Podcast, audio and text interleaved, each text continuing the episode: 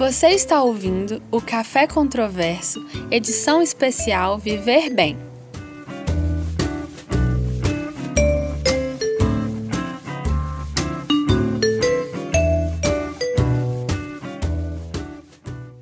É, esse evento é uma parceria da UFMG com o Instituto Unimed, BH, e ele acontece aos sábados, uma vez por mês.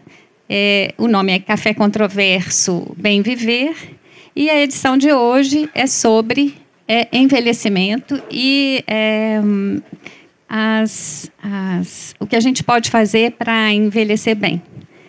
Então, hoje é, nós temos duas pessoas ilustres aqui conosco, o doutor Estevão Vale, que é geriatra, e fundador e diretor de experiência do paciente da Clínica Mais 60.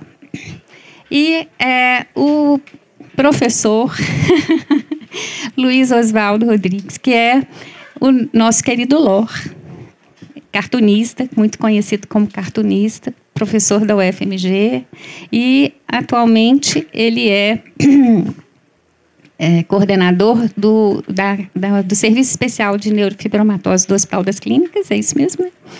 E presidente da Associação é, de Apoio às Pessoas com Neurofibromatose.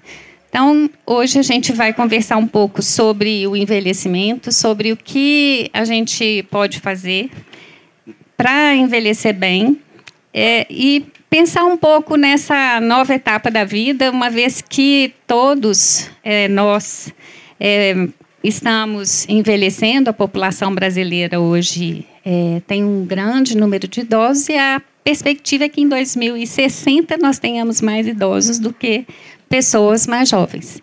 Então, é uma oportunidade ímpar essa de hoje nós podermos conversar um pouco sobre isso.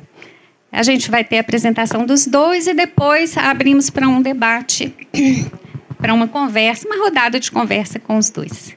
Então, sejam muito bem-vindos os dois e todos que estão aqui. Espero que nós tenhamos um bom momento.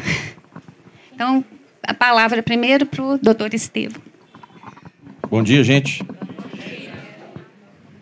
Queria agradecer aqui a Roxane, na figura né, no Instituto Unimed BH, da UFMG, Estou honrado aqui estar do lado do Lor.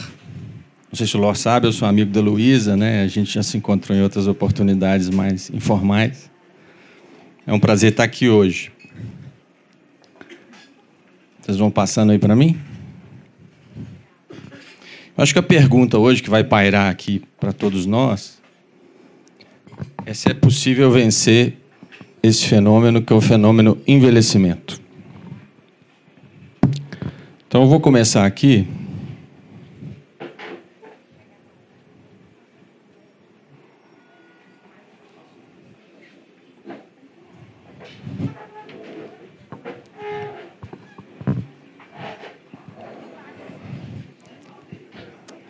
Vou precisar de um passador oficial aí para mim.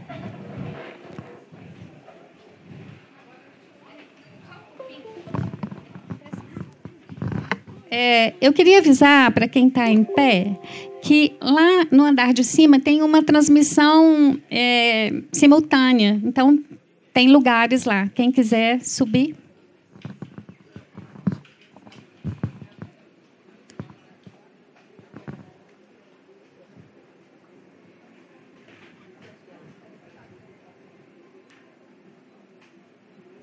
Isso.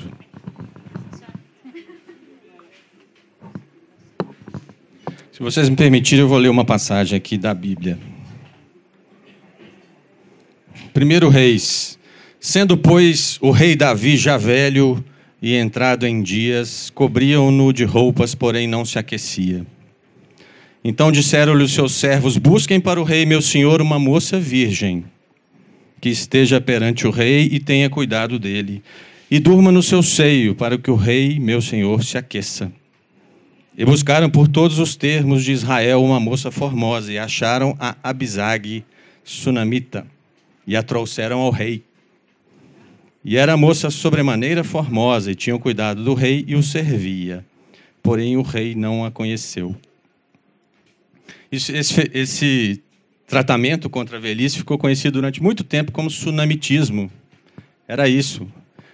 Traziam para um homem velho uma moça virgem para que dormisse ao seu lado, não necessariamente tinham relações, mas que o fato de dormir do lado de uma moça virgem poderia trazer vigor para o homem velho. Esse é o tsunamitismo.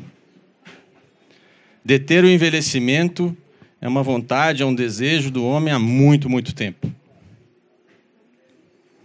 Não sei se vocês conhecem esse personagem que é Ponce de León. Ponce de León foi um explorador espanhol que conquistou regiões ali no Caribe e ele foi um dos que perseguiu a fonte da juventude. Ele se dirigiu à região que atualmente é a Flórida para descobrir essa fonte cujas águas pudessem trazer a juventude. Ele não descobriu, obviamente. O que ele descobriu, na verdade, foi a região onde é Disneylândia hoje, né? que para muitos é uma fonte de alegria. A questão dos hormônios é uma coisa que atrai muito em relação à prevenção e ao tratamento do envelhecimento, porque de fato muitos dos hormônios eles diminuem à medida que a gente envelhece. Mas tem uma situação muito curiosa de um, de um fisiologista, cujo nome é Brown Sequard, ele era francês. E ele ficou famoso pelos estudos da fisiologia, e não é incomum que muitos cientistas se interessem pelo tema de anti-envelhecimento. E ele já velho, ele resolveu pegar testículos de cães macerar e resolveu injetar em si mesmo. E ele promulgou nos círculos científicos que ele tinha encontrado o verdadeiro tratamento do envelhecimento, contra o envelhecimento. O que foi um terror para os cachorrinhos de Paris. É, houve uma verdadeira é, busca insana por cachorrinhos saudáveis e, nos seus testículos. Recentemente, cientistas que eu acho que não tem muito o que fazer resolveram dosar a quantidade de testosterona do macerado de cachorros e viram que essa quantidade ela é biologicamente desprezível. Então, Brown Sequard ficou muito impressionado e, e talvez foi simplesmente um efeito placebo. O que, que vocês acham que essas pessoas têm em comum?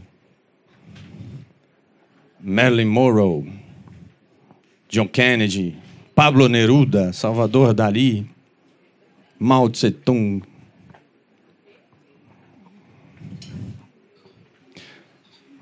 Todos eles se consultaram com essa médica aqui, romena, Ana Aslan. Ana Aslan ficou famosa porque, na década de 60, ela descobriu uma substância que ficou conhecida como Gerovital. Gerovital tinha uma, em seu conteúdo, a principal substância era a procaína, que é um anestésico conhecido. E ela, ao injetar o Gerovital nessas pessoas, inclusive pessoas famosas, trazia a esperança de que elas poderiam ficar mais ágeis, mais fortes, mais alegres, mais felizes. E né, com a premissa que deteria o envelhecimento. Hoje em dia existem vários medicamentos nas farmácias com esse nome, Gerovital, pelo impacto que ele gerou à época, mas, como a gente sabe, não conseguiu deter o envelhecimento de nenhum, nenhuma dessas pessoas. E vitaminas? Tem que tomar vitamina para envelhecer? E a sopa de letrinhas, ela é enorme vitamina A, vitamina B, vitamina C, vitamina D, vitamina E, vitamina K. Eu diria que as vitaminas que a gente precisa são essas, das verduras, das frutas, dos legumes, dos alimentos, da comida de verdade. O assunto vitaminas ele tem sido extensivamente estudado. Todas as, as vitaminas foram avaliadas em uma série de situações. E até hoje não há nenhuma, nenhum elemento que justifique tomar vitaminas além da quantidade do que o corpo precisa. A gente precisa mesmo é de comida de verdade. Aqui um gráfico para mostrar. Eles fizeram alguma, algumas análises interessantes para uma mulher que chega aos 50 anos, isso é uma mulher americana. O que, que aconteceria se eu curasse todos os cânceres? O que, que aconteceria se eu curasse todas as doenças cardíacas que existem? O que, que aconteceria se eu curasse câncer, doença cardíaca e diabetes? Essa mulher de 50 anos, ela poderia viver mais 40 a 50 anos. Então chegaria aos 100. E os estudos anti-envelhecimento em animais, principalmente em ratos, mostraram que só tem uma situação que consegue prolongar a vida desse animal, além da questão dos cânceres do coração, do diabetes. Eu vou mostrar para vocês um estudo agora com macacos. Vocês estão conseguindo ver essa figura aqui? Tem um macaquinho aqui do lado esquerdo nas letrinhas A e B, e tem um macaquinho aqui do lado direito, com as letras C e D. Estão enxergando aí? Vocês notam diferença? O macaquinho A, assim, ele está com um olhar até meio tristonho, né? Um pelo descorado, magro, macilento. Não é mesmo? Parece mais envelhecido mesmo. Na verdade, ele tem a mesma idade do macaquinho do lado esquerdo aqui, que está com pelo vistoso, está até mais musculoso, né? dá a impressão de estar tá com a coluna mais ereta. Qual que foi a diferença para essa espécie de macaco aqui? A diferença foi a restrição dietética. O macaco da esquerda podia comer à vontade, comia livremente. E o macaco da direita ele tinha 30%, 40% da alimentação reduzida. Então, esse elemento, né, restrição dietética, é uma das únicas é, intervenções que se sabe que foram capazes de prolongar a sobrevida, principalmente em alguns animais. E a gente tem alguns elementos para pensar que no ser humano isso também possa acontecer. Então, o efeito da restrição dietética, se a gente fosse simular isso para o ser humano, seria para uma mulher viver 60 a 70 anos a mais do que a mulher que tem a dieta liberal. Aqui uma figura dos, dos quatro cavaleiros do Apocalipse. Nós temos ali a guerra, nós temos ali a peste, nós temos ali a fome, e o último cavaleiro é a morte. Eu acho que a discussão do envelhecimento, na verdade, é a discussão sobre a morte. Eu acho que o Lor deve entrar um pouco mais nessa questão. E tem um autor israelense né, que tem é, falado e tem escrito que a praga já não é um problema para a humanidade. Tampouco também a fome, embora ainda exista, mas ela deixou de ser um problema. Tampouco também a peste. Então, nos resta debater e discutir sobre a questão da morte. E o envelhecimento tem um fim, que é a morte em si. Então, eu acho que a discussão sobre anti-envelhecimento daqui a pouco vai esbarrar em questões como interação homem-computador, impressão de órgãos, manipulação gênica, inteligência artificial, nanotecnologia então a gente vai deixar de falar sobre hormônios, vai deixar de falar de dieta, vai deixar de falar é, sobre o medicamento milagroso do dia, para falar sobre essas interações com novas tecnologias e a duração da vida. Em suma, deter o envelhecimento sempre foi uma aspiração de nós, seres humanos.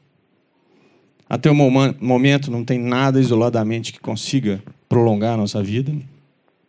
E a gente precisa conversar mais sobre os avanços científicos e tecnológicos que vão proporcionar novas possibilidades para a nossa vida. E precisamos de uma discussão profunda sobre a ética dessas intervenções. Obrigado.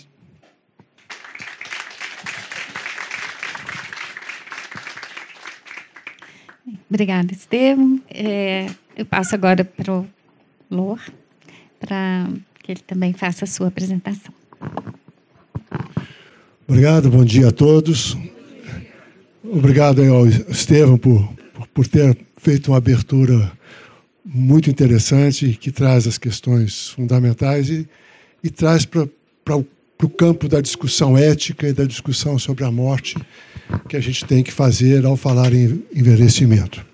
Quando eu fui convidado pela Roxane para poder participar aqui hoje, eu disse a ela que eu, eu não tenho eu não tenho experi muita experiência científica com a questão do envelhecimento em si. Eu tenho apenas três estudos científicos dos quais eu participei, um estudando a menopausa, efeitos da menopausa na termoregulação, um outro sobre o comportamento cognitivo dos idosos com neurofibromatose, é, que é a minha especialidade, e um sobre o estudo dos, da, de, dos preditores de envelhecimento, chamados telômeros, né, a marcação do envelhecimento que acontece em determinadas doenças. Então, cientificamente, eu não sou um especialista em envelhecimento. Eu só tenho um pouco de experiência pessoal, que já estou, já estou tentando me envelhecer já tem algum tempo, não estou conseguindo direito, não, mas estou, estou, estou indo. E, é, e, e me ofereci para fazer um comentário sobre um livro que me impactou profundamente, que eu vou comentar um pouco esse livro com vocês. Eu vou apresentar um livro para vocês hoje, aqui uns resumos, do médico chamado Atul Gawande. Possivelmente você já deve ter ouvido falar nesse médico, é um médico de Harvard, que se tornou bastante conhecido por, por um trabalho em que ele propõe que os hospitais, que a medicina adote o mesmo sistema dos pilotos de aviação dos Boeings, que são os checklists. Você fazer checklist, você salva a vida. Então ele ficou famoso no final da década de 2010, por aí, ele, e nós adotamos o checklist desse na nossa clínica e realmente faz muita diferença. Então, o Atul Gawande lançou um outro livro, eu trouxe os livros aqui para mostrar para vocês, para a gente falando sobre eles. São São três comentários aqui para vocês. Então, o primeiro livro seria esse do Atul Gawande, tá? que eu vou comentar um pouco mais em detalhe. Chama-se Mortais, Nós, a Medicina e o que realmente importa no final. Não é um livro para médicos, é um livro para todos nós que estamos interessados na questão do envelhecimento. É, vou comentar também, de passagem, uma, na, na Piauí deste mês, que está nas bancas, tem uma matéria chamada é, Casa da Memória, muito interessante, uma, uma, um olhar é, instigante a respeito das clínicas de repouso, de luxo, que hoje existem em alguns países. E, finalmente, eu vou indicar um, a sugestão de um livro chamado é, A Máquina de Fazer Espanhóis, do Walter Hugo Mãe, em que trata de uma dessas clínicas, onde os, onde os, os, os internos têm é, autonomia para levar a sua vida com uma certa liberdade. Então, eu, eu vou comentar um pouco sobre essas três coisas. E vou apresentar alguns cartoons que eu andei fazendo aí nos últimos tempos sobre envelhecimento, tentando refletir, como cartunista também, sobre é, o que está acontecendo comigo, né? e talvez, por extensão, com muitos de vocês. Mas antes de tudo, eu quero contar uma historinha com, que aconteceu com a minha neta. Eu tenho, eu tenho cinco netos e uma das minhas netas chama-se Rosa. E ela tem sete anos agora, então ela tinha seis anos. Eu estava buscando na, no colégio para poder irmos para o Minas Tênis Clube, para poder passar a tarde juntos. E, no, e, ela veio me perguntar, sentou na cadeirinha, no banco de trás, e me por favor, como é que é morrer? Eu falei assim, ó, oh, Rosa, eu não tenho muita experiência pessoal com isso, não. Mas ela deu uma risadinha assim, eu falei assim, mas ela assim, mas como assim? O que você quer saber sobre como é que é morrer? Eu falei assim, mas é, é, é, como é que é? É de repente? É, o que, que acontece? Eu falei assim, bom, é, tem muitas formas diferentes de morrer. Né? Tem mortes que podem acontecer rapidamente, né? e tem mortes que podem demorar muito tempo para acontecer às vezes pessoas jovens morrem, às vezes pessoas, mas a maioria das pessoas hoje morre depois de ter vivido muitos anos. Na nossa família, por exemplo, eu, eu, isso eu falando para Rosa, né? Na nossa família, por exemplo, a maioria das pessoas, todas as pessoas, quase todas as pessoas que morreram até agora na nossa família morreram já bem velhinhas. Por exemplo, o meu avô, que é o seu é, tataravô, né, meu avô Ernesto, estava com mais de 90 anos, muito fraquinho, muito magrinho, já com muita dificuldade para poder é, se movimentar. E a minha avó, Maria, cuidava dele, que era mais nova do que ele um pouquinho, né? um pouquinho mais forte do que ele, como as mulheres são em geral. E aí, é, cuidando do meu avô e dando uma sopinha na boca, colheradazinhas na boca. E ele muito magrinho, sentado na cama, encostado. De repente, ele segurou o braço da minha, da minha avó, né? segurou, conteve a minha avó e falou assim: Chega, Maria, cansei. Virou a cabeça para trás assim e morreu. Aí a minha, a minha neta Rosa virou, deu uma pausa, pensou assim: ele cansou da vida ou da sopa?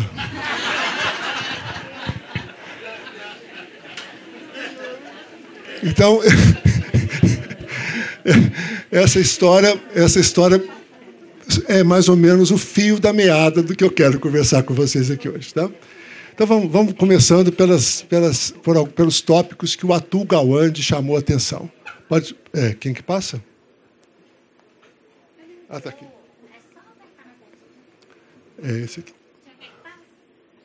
Não, pode deixar. Eu, tudo bem, está tá tudo ok aqui. Bom, então a, minha, a historinha da minha neta eu já contei para vocês. Né?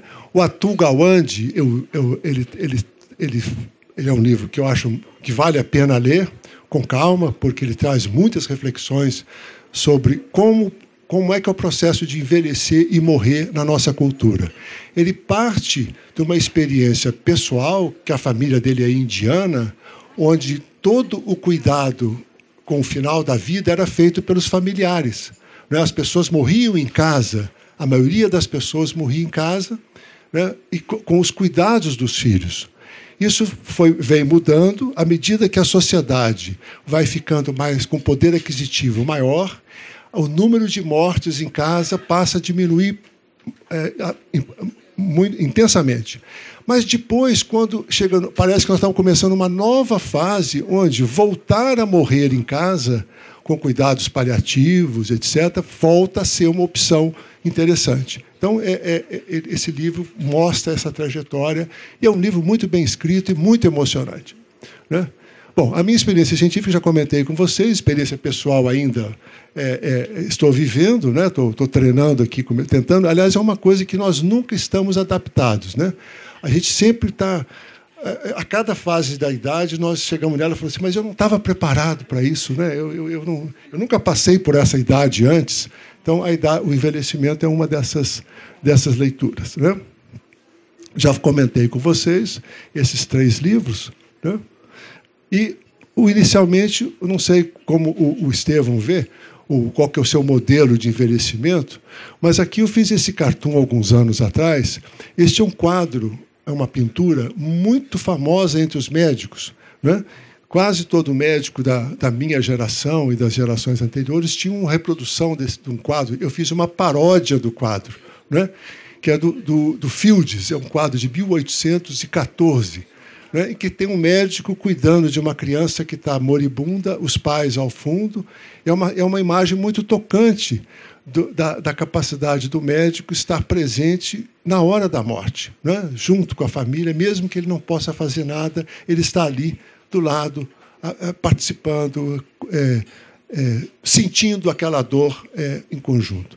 Eu fiz uma, uma paródia por causa do, da minha teoria, da minha não, da teoria do envelhecimento que mais me, me convence cientificamente de que o envelhecimento se dá por uma falha progressiva dos sistemas. Quer dizer, nós vamos perdendo a capacidade de recuperar, de restaurar danos nas células, e chega no momento que os, a, a, incapacidade de recuperar um, vários sistemas se torna tão, tão grande que a pessoa é, morre. Né? Então, eu coloquei vários relógios, cada um deles num horário diferente, né?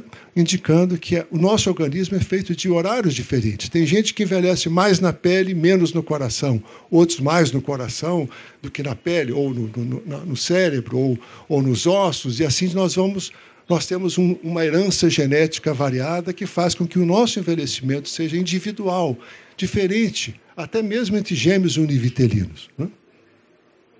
Então, o modelo de envelhecimento, não sei, se você quiser comentar, Estevam, tá?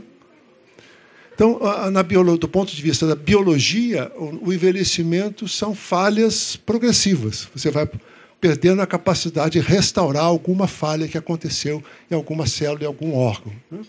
Do ponto de vista da sociedade, a, o envelhecimento se, se, caracteriza principalmente pela irrelevância. Né? As pessoas vão se sentindo cada vez mais irrelevantes.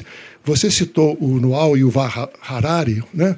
Ele, no livro dele, é, 21 lições para o século XXI, que é o livro seguinte a esse que você mostrou, com Homo Deus, ele comenta isso de uma forma muito interessante. Não só os idosos vão, vão se tornar irrelevantes, né? mas uma grande massa da população se tornará irrelevante com a, com a, automação e com a inteligência artificial que, está, que estão chegando aí de forma inevitável. Então, essa é uma questão muito importante, a gente se sentir irrelevante para a sociedade. E a gente não tem mais importância, nós somos um peso morto, é um sentimento bastante comum e bastante é, é, explícito na voz dos mais jovens. Os mais jovens costumam, muitas vezes, de, de uma forma, às vezes até agressiva, dizerem que, olha, vocês não, não, não, você não tem mais importância. Né? E do ponto de, vista pessoal, tem um poeta norte-americano, que eu esqueci o nome dele aqui agora, que diz que é, a, a, o envelhecimento, a velhice, é uma cerimônia de perdas, né? que você vai aos poucos se despedindo, perdendo uma série de coisas que você tinha ao longo da vida que constituíam seus valores e sua individualidade, sua identidade. Bom, o Atul Gawande, ele diz que atualmente é a melhor época do, de toda a história da humanidade para a gente envelhecer. Nunca foi tão bom envelhecer como atualmente, segundo ele, porque nunca os idosos tiveram tantas condições, como o Estevam chamou a atenção, de cuidados, né? É, especialmente com o desenvolvimento da geriatria, que é a especialidade do Estevam. No entanto, ele levanta uma preocupação muito importante. A geriatria está decaindo como especialidade no sentido de jovens que queiram participar. Já não, nos Estados Unidos já não é mais já, já, não se consegue é, é, repor o número de, de geriatras que aposentam.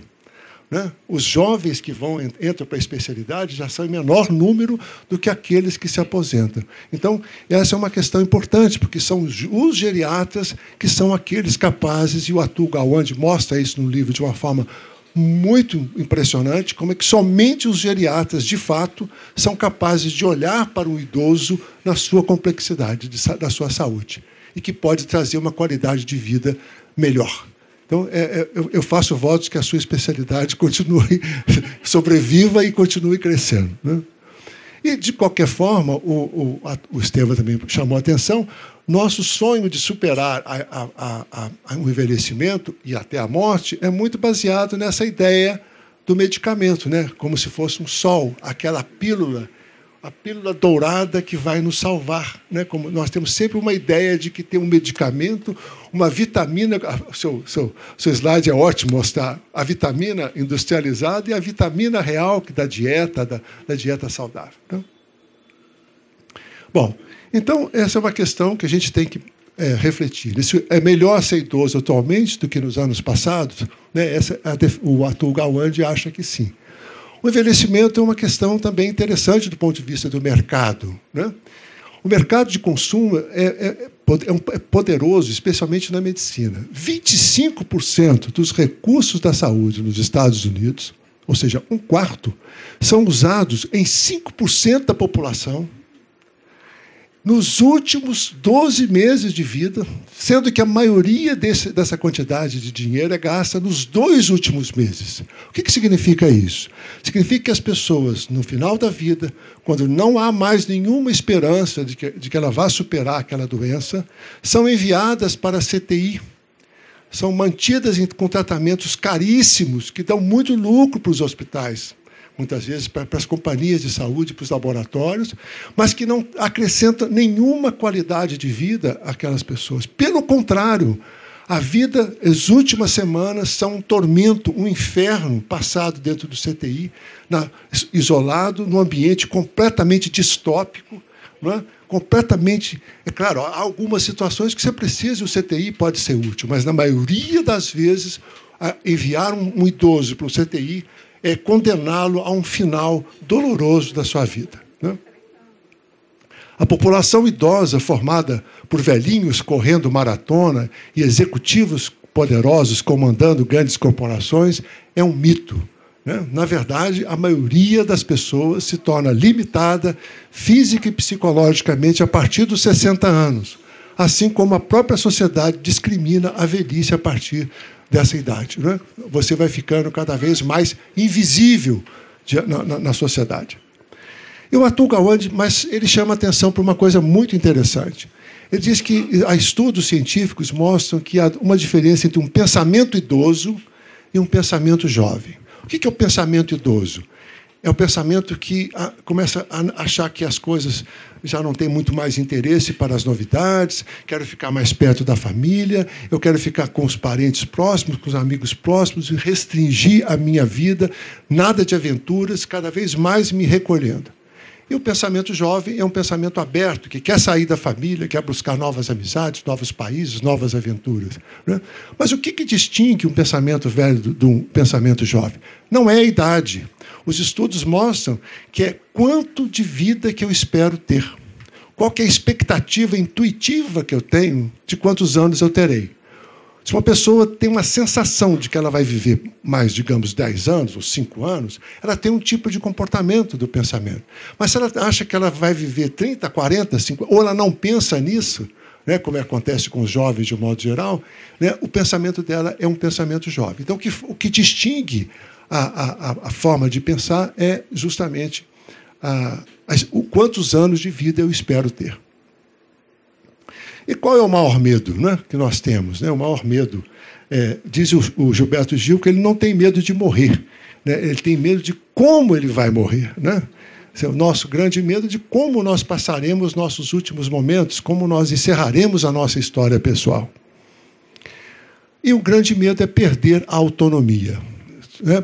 De todos os estudos, mostra que o que mais é, que nós mais tememos, os que ainda temos autonomia, é perder a autonomia. É, é não podemos ir ao banheiro sozinho. Né? É a grande, uma, há uma idosa no livro do, do Atul Gawande que diz assim: vocês jovens não têm ideia o que é poder ir ao banheiro sozinho. Né? Então, é, é, é, um, é, um, é um exemplo bastante simples né? do, do, que, do que é o envelhecimento. Uma outra coisa importante nesse aspecto, o maior medo também, é de não ser capaz de manter autonomia financeira. O, o Yehuda Weisberg, um oftalmologista famoso, que é nosso grande amigo, ele me ensinou um provérbio hebraico que diz assim: Quando um pai ajuda um filho, todos riem. Quando um filho ajuda um pai, todos choram. Né? Quando o pai, quando os pais ajudam, todo mundo fica, oh, que bom que o pai fica feliz, que ajudou os filhos, ele fica feliz porque o pai ajudou. Mas quando, quando se inverte essa lógica do ponto de vista financeiro, especialmente, isso costuma causar grande sofrimento nos pais, né? que não querem, não gostariam de estar precisando do auxílio dos filhos, nos filhos que estão tendo que cuidar da sua própria vida e estão tendo que gastar uma parte dos seus recursos com os pais. As, bom, aí ele fala muito sobre as clínicas de repouso. Né? Existem instituições que respeitam pouco o que os idosos realmente desejam. Elas são instalações voltadas para impressionar os filhos e diminuir seu sentimento de culpa por estarem supostamente abandonando os pais. Então, tem muitas clínicas que são montadas pra, de fachada para agradar os filhos. Olha, aqui tem quadra de basquete, né? aqui tem. É, sim, e quando os idosos, na verdade, não estão querendo exatamente aquilo. Né? Instituições médicas e clínicas de repouso trocaram a felicidade possível no final da vida pela segurança contra acidentes. Então, a, obsessão e o, e o, prejuízo possível causado por, por, processos criminais por causa de acidente com idosos tornaram as clínicas, talvez o Estevão possa nos falar mais sobre isso, é, é, locais de profunda contenção para evitar acidentes. E nós acabamos, permitimos mais liberdade de arriscar às crianças do que aos idosos. Né? Quando, na verdade, nós teríamos, teria que ser o inverso. Nós teríamos que estar mais preocupados com a vida pelo, que vai durar 40, 80, 70 anos, e com uma vida que possivelmente vai durar menos, e que poderia se arriscar um pouquinho mais. Né? Já existem diversas iniciativas em todo o mundo que buscam oferecer mais autonomias, maior autonomia para os idosos no final da vida. Muitas dessas clínicas. Né? Por enquanto, são instituições de luxo que oferecem cuidados individualizados e permitem a autonomia dos idosos. Mas acho que, no longo prazo, aquilo que hoje é um luxo, amanhã se torna necessidade básica de todos. Por exemplo, a luz elétrica era um luxo, a geladeira era um luxo, os computadores eram um luxo, os celulares eram os carros eram um luxo. Hoje é necessidade básica. Então, talvez as clínicas que hoje são exemplos é, de, de, autonomia, de, de respeito à autonomia dos idosos, elas serão no futuro uma necessidade básica. Né? É, por isso, o Atul Gawande defende novos modelos de instituições para, para idosos, as moradias assistidas que garantem que eles possam manter sua autonomia, privacidade, animais de estimação e, inclusive, desobedecer prescrições médicas. Aí eu fiz um cartunzinho algum tempo atrás, que é, é esse, o doutor é, é uma série de quadrinhos que eu fazia, chamava-se Nau Sem Rumo, onde tem um personagem que é o doutor Ferrante, que ele ao mesmo tempo é um senador, ele é um político, ele tem vários papéis. E ele está dizendo para a senhorinha ali: já expliquei, recomendei, prescrevi e mandei você tomar este remédio. Por que abandonou o tratamento? Ela responde: porque não entendi, não aceitei, não escutei e não obedeci.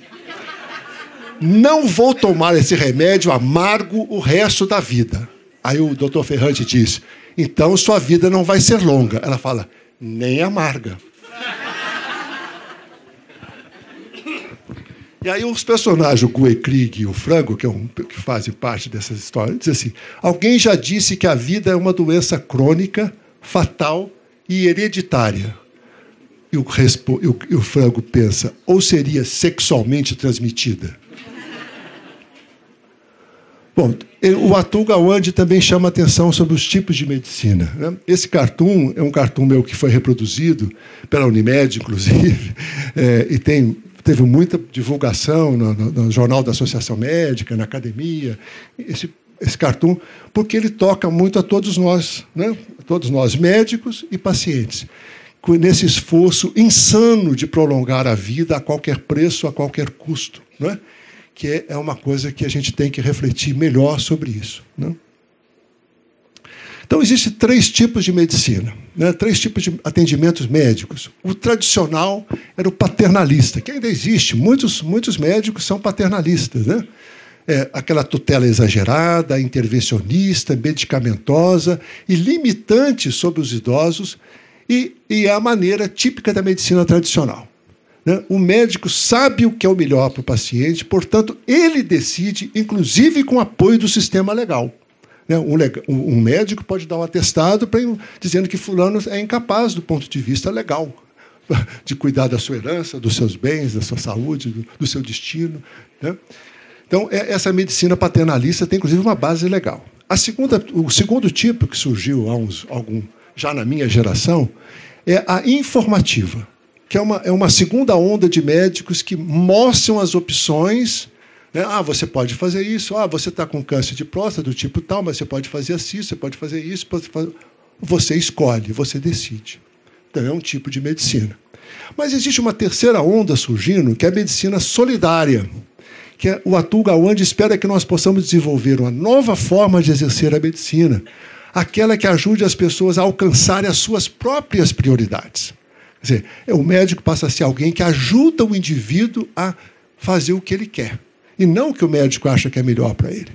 Então, o médico vai tentar conseguir criar condições terapêuticas, ou clínicas, ou sociais, etc., para que, para que o paciente consiga é, fazer o que ele quer da vida. Né? No entanto, ah, ah, bom, isso, isso, isso inclui o médico compartilhar as próprias incertezas né? e a possibilidade de não haver nada a fazer. Você ser capaz de dizer para, um paciente: olha, eu não tenho nada que eu possa fazer pela sua doença. Né?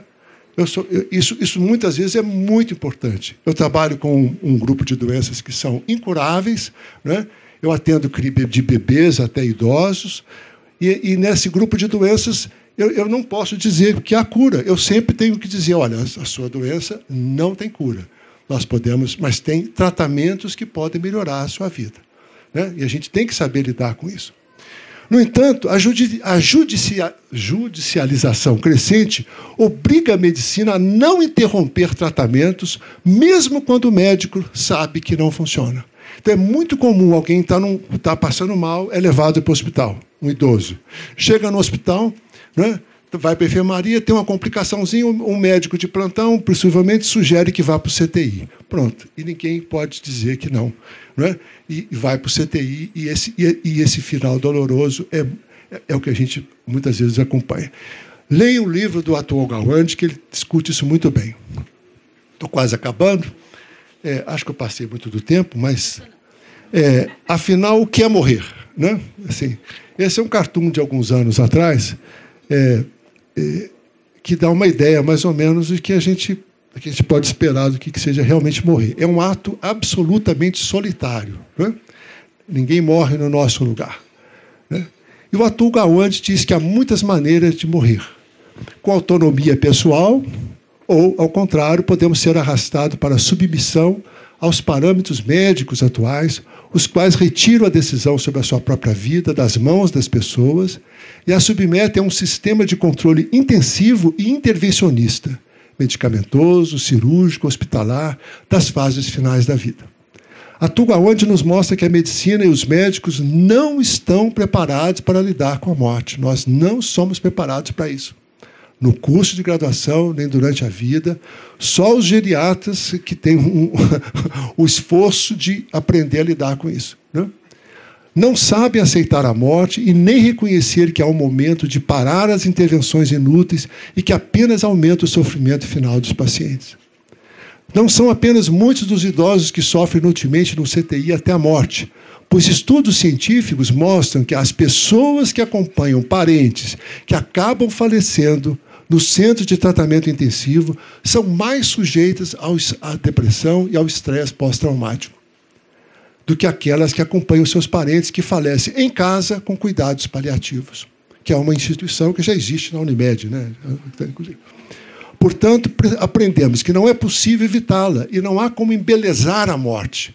Esse, essa, esse livro do, do Hugo, Walter Hugo é, Mãe tem um momento em que essa é a história de um idoso de 84 anos cuja esposa, com quem ele vivia amorosamente, apaixonadamente durante mais de 60 anos, morre e ele, ele perde o, o, o digamos, o, ele se destrambelha. Eu não estou dando spoiler, não estou contando o final do, do livro, tá?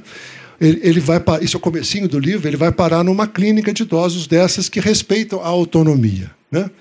E num dado momento ele, ele, ele o cemitério onde a esposa está enterrada é, é próximo. Ele sai da da clínica, ele vai lá no cemitério visitar o túmulo, e lá ele, todo dia que ele vai lá, ele chuta aquelas flores que a filha coloca, ele chuta tudo, pisa, avacalha. Assim, como que alguém ousa né, tentar embelezar a morte da minha Laura? Né? É muito comovente esse, esse, esse, esse momento do, da história.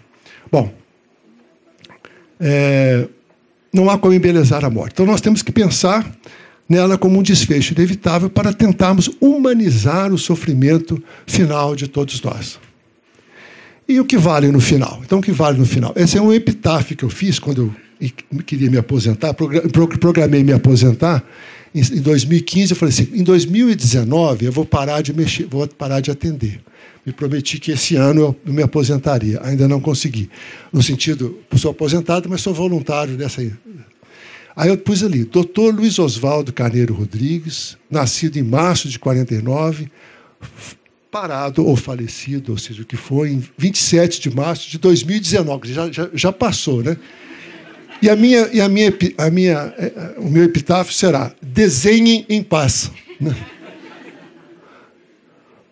Para finalizar, então, o Atul Gawande acha que a vida somente tem sentido se ela se tornar uma história. E o final é importante em toda a história. Como terminar uma história é sempre importante. Né? E assim todos nós precisamos continuar sendo autores da nossa própria história, para que nossa vida valha a pena até o momento da morte. Então, ele dá um, um grande, gasta um, um, belo capítulo discutindo sobre o que é ser autor da própria história. Né? Que nós todos queremos ser os autores, precisamos de autonomia para isso.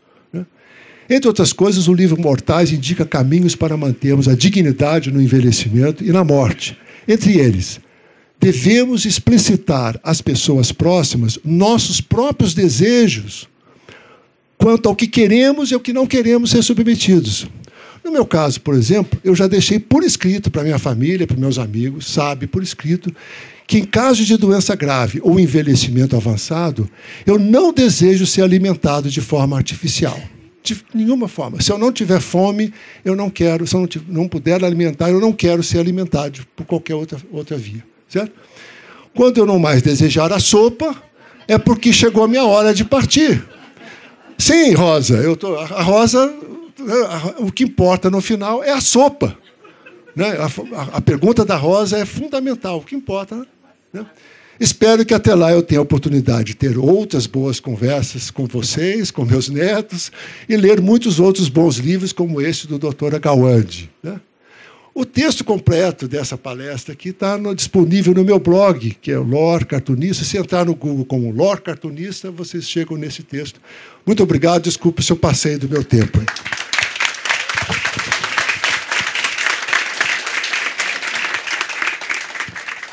É uma pena, mas a gente chegou ao final de mais essa edição. Eu acho que foi assim um prazer participar disso. Foi acho que foi meio mágico para todo mundo que esteve aqui, teve a oportunidade de estar com os dois e de discutir esse tema que é um tema presente na nossa vida, que é faz parte da vida de todos nós e que a gente tem muito pouca oportunidade para conversar sobre.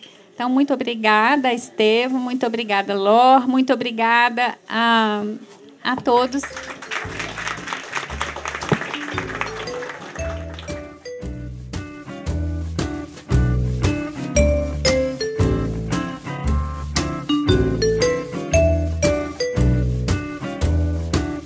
Café Controverso Viver Bem é uma realização do Espaço do Conhecimento UFMG em parceria com a Unimed BH.